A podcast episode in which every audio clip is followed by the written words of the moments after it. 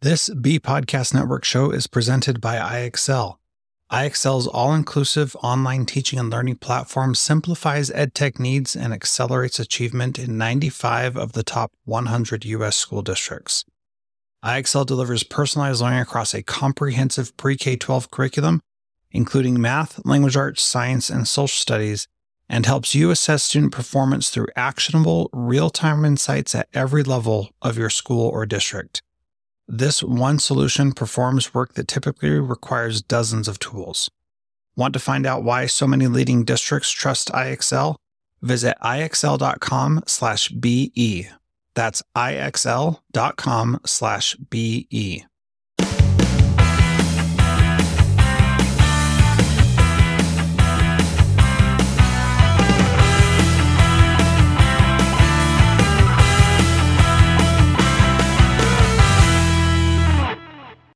Hello and welcome to Transformative Principal, episode 19. I am very excited to have you here today. There has been a lot of interest and growth from my interview with George Couros last week uh, after he gave the keynote speech at the UCET conference here in Utah. That was an amazing experience, and I was really excited to be able to chat with him and learn from him. I think I could listen to that one a couple more times and probably get something new out of it each time. And thank you so much for your support for this podcast. I am learning a ton and I hope you are too. I hope if you haven't yet, you'll subscribe in Stitcher Radio or in iTunes and then share this with all your friends as well.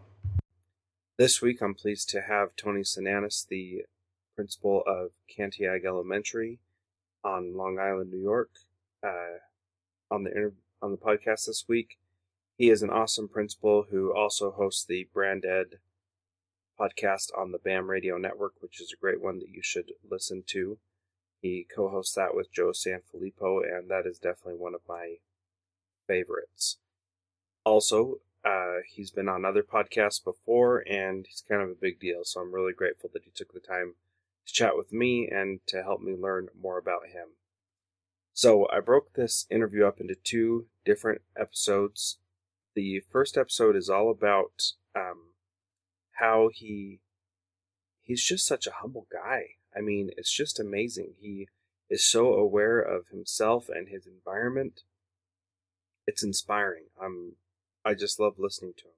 He talks about um, a very I think appropriate balance of recognizing the cultural um, differences in the people that he interacts with and how that can be used um, as an advantage, but also how that had prevented him from being the best that he could be.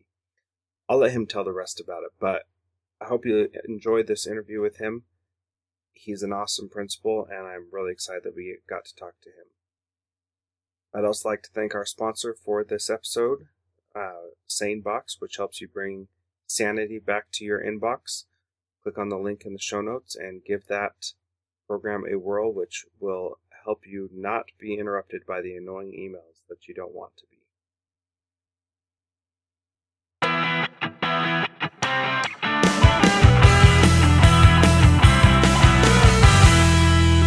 Time to chat with me. Um, I've heard you on a couple podcasts recently on the PT Chat podcast yes, and mm-hmm. on um, the Principal Cast podcast.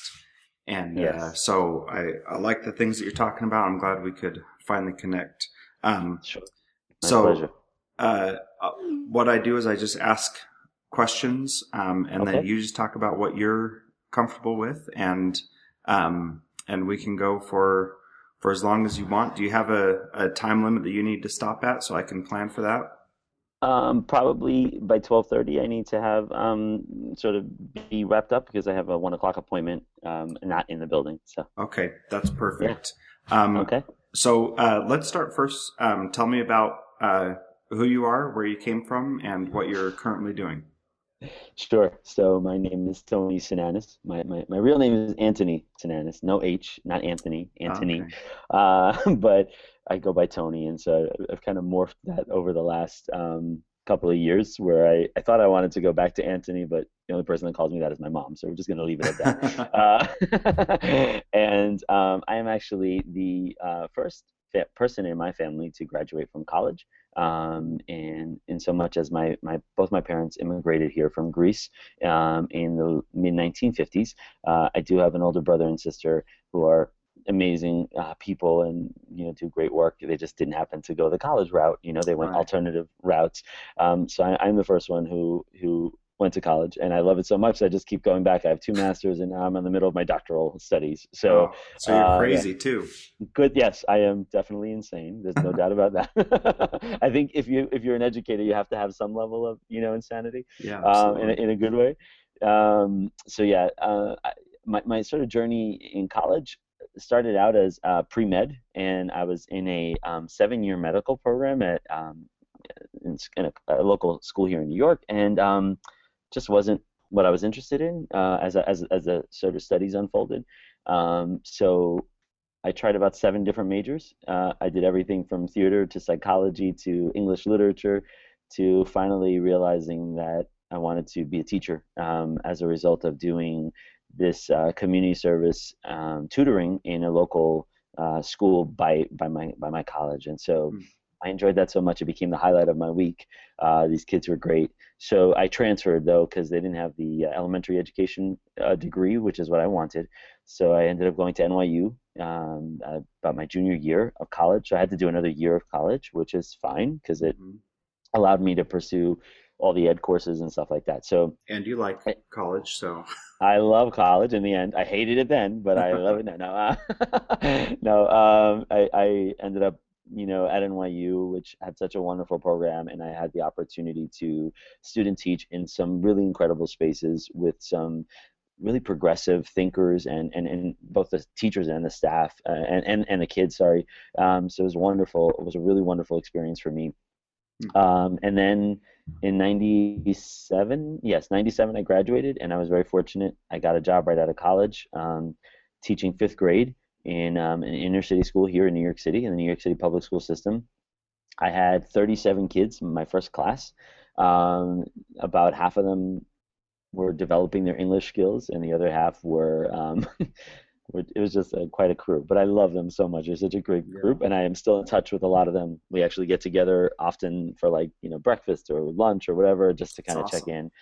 Yeah, not as often as I'd like, but often enough that I know that they're okay, and and um, I know they pursuing their dreams and passions and interests. So it's really wonderful to connect with them.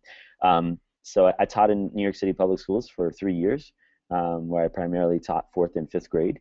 And uh, then I transitioned to Long Island, uh, which is a suburb of New York City. I was in Hewlett, uh, which is on the South Shore here, and uh, I taught fifth grade there for five years. Um, and in that time, I, I completed two master's degrees, one being in wow. educational. Yeah, uh, my my family was very supportive. Um, which is great. Um, I did educational technology for one degree, and then I did um, I did my second one in educational leadership.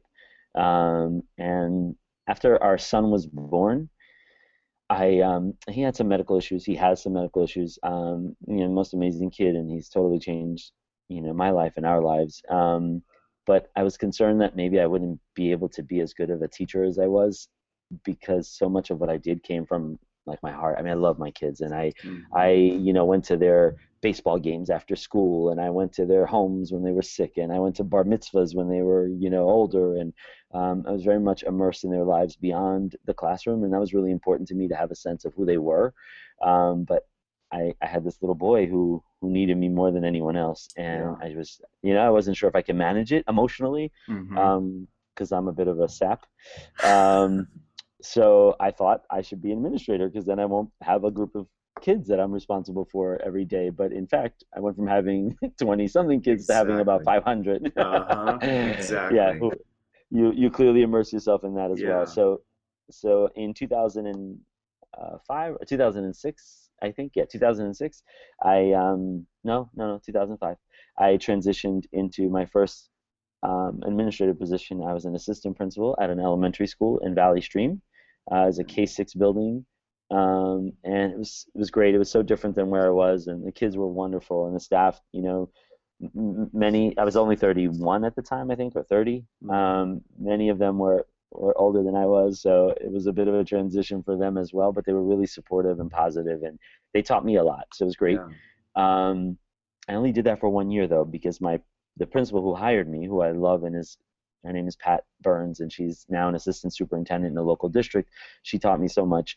Um, she went on to become the assistant superintendent there. So the principalship was available, and you know everyone thought I was ready. I kind of thought I was ready, and so um, I went for it.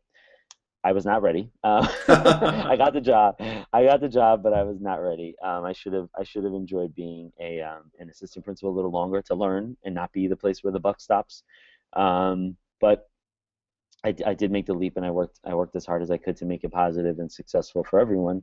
Um, but about a year and so, or a year or so in, I realized it just wasn't the right fit. I wasn't the right fit for the community. I didn't have the, the experience, the, the skill set that they needed. It was a, it was a really wonderful community, but they needed someone different than me. And I, as much as I felt like a failure on some levels, I also realized my shortcomings and and and, and my inexperience and and how that would affect the organization, not just me. You know. Yeah. Can I um, stop you for just one second yes. on that? So yeah. that's a really fascinating thing, and that's a hard thing for people to admit. I'm I'm not the right fit, or I'm not good enough for this position. Do you mind yes. expounding on that a little bit more? How you came to that realization, and what what particularly you felt you didn't have the skill set for, and why you have a skill set to be where you're at now. For example, you may have been going that direction, but I want to emphasize that because it's hard for us to admit when we're when we're struggling. So please. Sure, no, well, one of the things I lacked was intestinal fortitude, and um, I, and that's a big deal. You know, you um, when you're an educator, and especially I feel like in a leadership position, you can't take things personally. Um, even though people may come at you from a personal place, they're not. It's not about you, and it's not about them. It's about an issue that they feel really strongly about, or that you feel really strongly about. I wasn't able to to get that, and I really poured my heart and soul into that job, which I still do but I wasn't able to separate Tony the person from Tony the principal and the school as a whole and what that meant.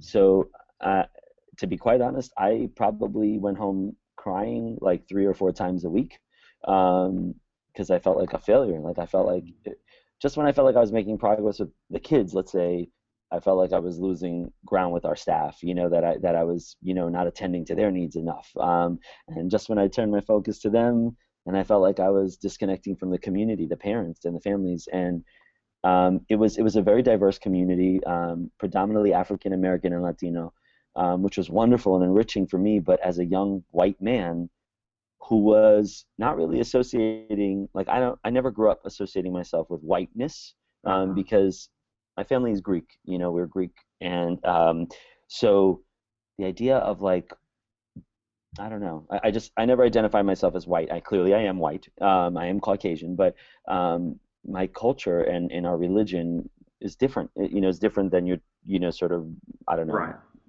whatever. So in that job though, I started to realize that in fact yes, I am I am white and um, and that affords me certain privileges and that affords me certain perceptions, uh, often positive ones. Just because I'm this tall white guy.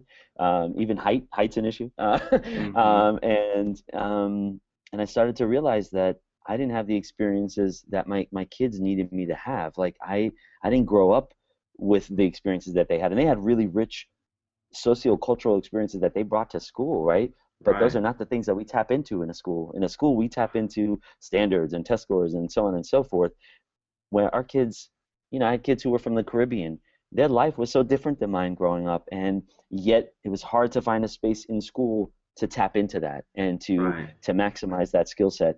And so so there was a bit of a disconnect, and um, I didn't have a lot of experience. So the, so aside from the intestinal fortitude that I lacked, I was also I was more reactive than I was proactive, and that's not good. You can't react to people because they know they can get a reaction out of you, and so yeah. they'll come to you, you know, for that. Um, and and even though my reactions I thought were always like in the best interest of everyone else, they didn't give me an opportunity to reflect and to be thoughtful, you know. Mm-hmm. And so, so those are probably the two biggest issues, in addition to the sort of, um, I'll say cultural disconnect, but um, I was coming from a different space, you know, and, and, and, and my experience as an educator and as an individual didn't really necessarily prepare me for what this community needed at that time. And they needed someone strong, and they needed someone experienced, and they needed someone who was not going to take things personally, um, and they needed someone who, and it wasn't about skin color at all, but a little bit it was in so much as I couldn't necessarily always relate, and and and and people thought that I was even more disconnected because I happened to be very pale in my literal skin color. Uh-huh. Um, yet I I grew up in this immigrant household, which was very much like the households that my kids grew up with in, in, in that area, but it was different. It was it was still very different. And perception oftentimes is harder to overcome than the reality, right? Yeah. And so, you know, the perception of me as this young, inexperienced white guy at the time was was hard for some people to overcome, I think, and for some people to see past, and rightfully so, because I I was young, I was inexperienced. I am white, you know. So yeah. all those things were they were not they were not lies. They were facts. But um, it definitely was. It made the the experience challenging. And you know what? My kids deserve better. My staff deserved someone who was was coming from a different perspective. Also, philosophically, there were some differences for me. Mm-hmm. So, so, so all those things that I just brought up, those are like personal things that I know I could have worked through, and experience would have bridged the gap, and so on and so forth. But the the last piece of it was there was a, a major philosophical chasm between where I was and where the district was because um, I was on like my third superintendent in like two years because people retired, interim acting, and um, it was very hard for me to grow. So my inexperience kind of fell on myself because there was no one there to lead me and to guide me and to and and and the vision kept changing. There was no vision, you know. So um, yeah. it was a challenge. So and you said that's, some that's what happened. You said some really amazing things in there that we sometimes think. Well, I I care about my my students who are minorities and I I empathize with them. And the fact of the matter is is that um, we are our own people for better or for worse and I think that takes a very mature professional person to recognize that and say, what I'm doing is not being as beneficial as as I know it should be. And I really respect you for for having that perspective and being able to own that and and not feel like that's a a detriment per se, but that it's just mm-hmm. different. And that's that's the impression yeah. that I got from what you were saying. Yeah. Not that yeah not this yeah, feeling was, of white guilt or anything, but this feeling of right. my my patrons, my students, my teachers, they yeah. need somebody better than me, and that's yeah, that's an admirable thing for you to have. it, it was it was a really hard thing to to to put out there, to admit, and mm-hmm. to accept because because I lived for what I do. I mean, I lived for those kids. You know, they were like right. my, they were my life, and, and and our staff as well. And I never wanted to do wrong by them. But what I realized was, in all my efforts to do right by them, I wasn't exactly meeting their needs, you know, and and um, and I'll, although I was learning a lot, I learned a heck of a lot, um, and I grew a whole lot. Um, the reality was that I wasn't able to to support their growth and and and in the way that it should have been, you know, and yeah. um, and I did. I learned a lot about myself, um, and and and I did learn a lot about about race and class and how that affects public education or education in general, um, and and for us to to stick our head in the sand and think that it's just about Common Core or it's just about high stakes testing, when in yeah. fact we're talking about communities that are stricken by poverty. Um, we're talking about systems that don't place value on the sociocultural experiences that our kids have and bring to school with them. We don't tap into those things. That's that's where we need to be focusing our, our time and our energy. Don't, I mean, don't get me wrong. I'm not bashing you know standards or whatever, but that's not going to fix it. That's not going to bridge yeah. the gap until we realize that we as as a, as a system are are antiquated and are disconnected from like what the real world is. You know, when you get a job, people tap into your personal strengths and experiences. Yet when we bring kids to school, we try to make them fit in this little box. Like they all need to be able to read this way and write that way and test this way. Mm-hmm. And it's almost like discongruent to, what the world expects of them. And so that that's a challenge. You know, that that definitely at that time I didn't realize that, but that was a part of my internal sort of dilemma was what, what what's going on like what are we doing you know and so yeah. um, I'm very I'm very fortunate in, in my studies at Penn right now my doctoral studies we've we've talked a lot about about student voice and about um, tapping into student experience and not just looking at the traditional academic skill set that we think is what we should be focusing on in school because we do have kids who They could tell you about how to create a recipe from scratch because they grew up with their grandma who taught them how to cook, and that's important. Or they could tell you about the fact that they immigrated to this country, uh, you know, and gave up everything in their in their country to be here, and that's important. That shapes who they are. So they may not be able to uh, infer something mm-hmm. from a passage right away, but they could tell you a whole lot that you should be inferring about. You know, so so those right. are things that have really you know shaped the way that I that I think and that I lead, and uh, so yeah. So so how are you doing? Uh, so yeah. Some of those things right now at your current school. How are you implementing those things you're currently learning? Yeah. Give me an example of that. So so I will, I will tell you just to just to bridge the little gap. I went from okay. Valley Stream to where I am now in Jericho uh, at Cantiague Elementary School, and this is my sixth year here as the lead learner. I don't call myself the principal because I feel like there's a demonstrative difference between the two. And I thank people like Joe Mazza and Jessica Johnson and Melinda Miller and Amber Teamann and uh, Curt Rees. The list can go on and on, who have inspired me to see that. Um, there's a difference between someone who's a lead learner, uh, you know, Tom Whitford and, and Todd Whitaker, and I anyway, I can go on and on. But um, yeah. I've been here for for six years. Um, it has been amazing, and I think the one thing everyone will tell you, from our staff to our community to our kids, is that the thing that's at the center for me are our kids mm-hmm. and what their experiences are and what their needs are and what their strengths are. Every kid has a different readiness level, and we just have to give them an entry point for wherever that is. And it may look different in math than it looks in reading, and it may look different in um, science than it does in social studies. Um, but we try very hard to personalize and individualize uh, learning for our kids, and it's hard. It's a lot of work. Um, and we do a lot to give voice to them. So we we shifted in my time here from a very sort of traditional writing approach to a more writer's workshop where we give kids voice and they have writer's notebooks so they can write about their experiences and their feelings and their their take on life you know and and and that's that's rich um, and that's important so that's one example of something i feel like we've done differently here um, that taps into to our kids and our kids i think if you came here and talked to them i think they would tell you they know that like I, I love them and and everyone loves them like they are it's a student centered building. We are a student-centered community, um, kid-centered, not just student. We don't, I don't just see them as these learners, although they are learners. They are these incredible human beings who who just you know they just fill the building with like greatness. They're awesome. So yeah, that's yeah, awesome. That's that's I guess one example.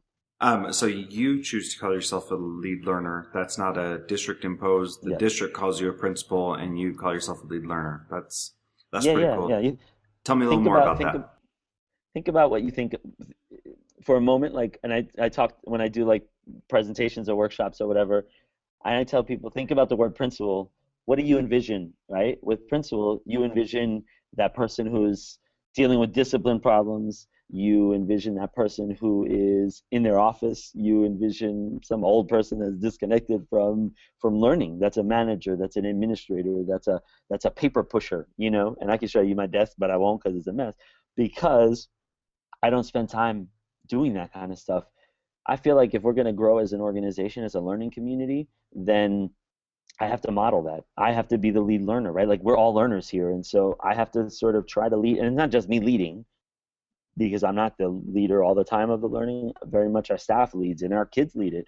Um, but I'm constantly learning, and I'm constantly pushing myself out of my comfort zone, whether through Twitter, whether through the connections I've established on Twitter, whether through my doctoral studies, whether through my dissertation, whatever the case may be, every day I, I can I can genuinely say I go home and I've learned something new um, from my kids, from our staff, um, and you know sometimes that's a little stressful for people around me because they're like, dude, do you ever turn off? Like, is it ever? Where's the off switch?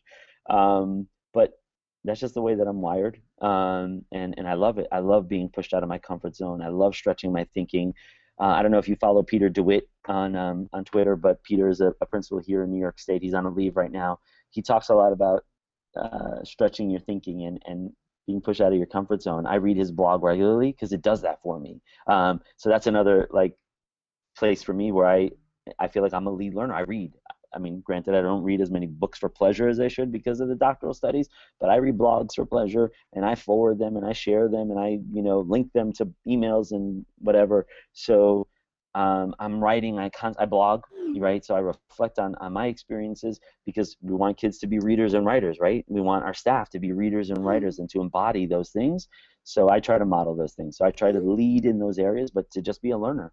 Um, so that's that's that's why I call myself that. And actually, Pernille um, Ripp uh, wrote a post recently, and she was like, she she she criticized the, the title of, of lead learner a little bit, not so much criticized, but you know, forced me to look at it a different way.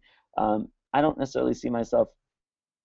For me, lead learner is not so much about the word lead as it is about learner, you know. And so, and again, I'm not the one who's always leading the learning because our staff might lead a faculty gathering, they might share something via email, they might walk next door and share something, our kids might be spotlighted. So it's not it's not just me, but because I'm the principal and because I'm the lead learner, I may have to organize some stuff and you know bring it together. So maybe that is the leadership part of it. But yeah.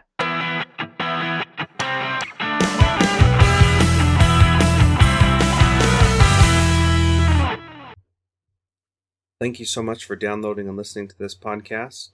Please subscribe in iTunes or Stitcher, and please feel free to give us a rating on Stitcher Radio or on iTunes so that we can help spread the word about how much we're learning in this podcast. Thank you so much for listening. You can find me on Twitter at Jethro Jones.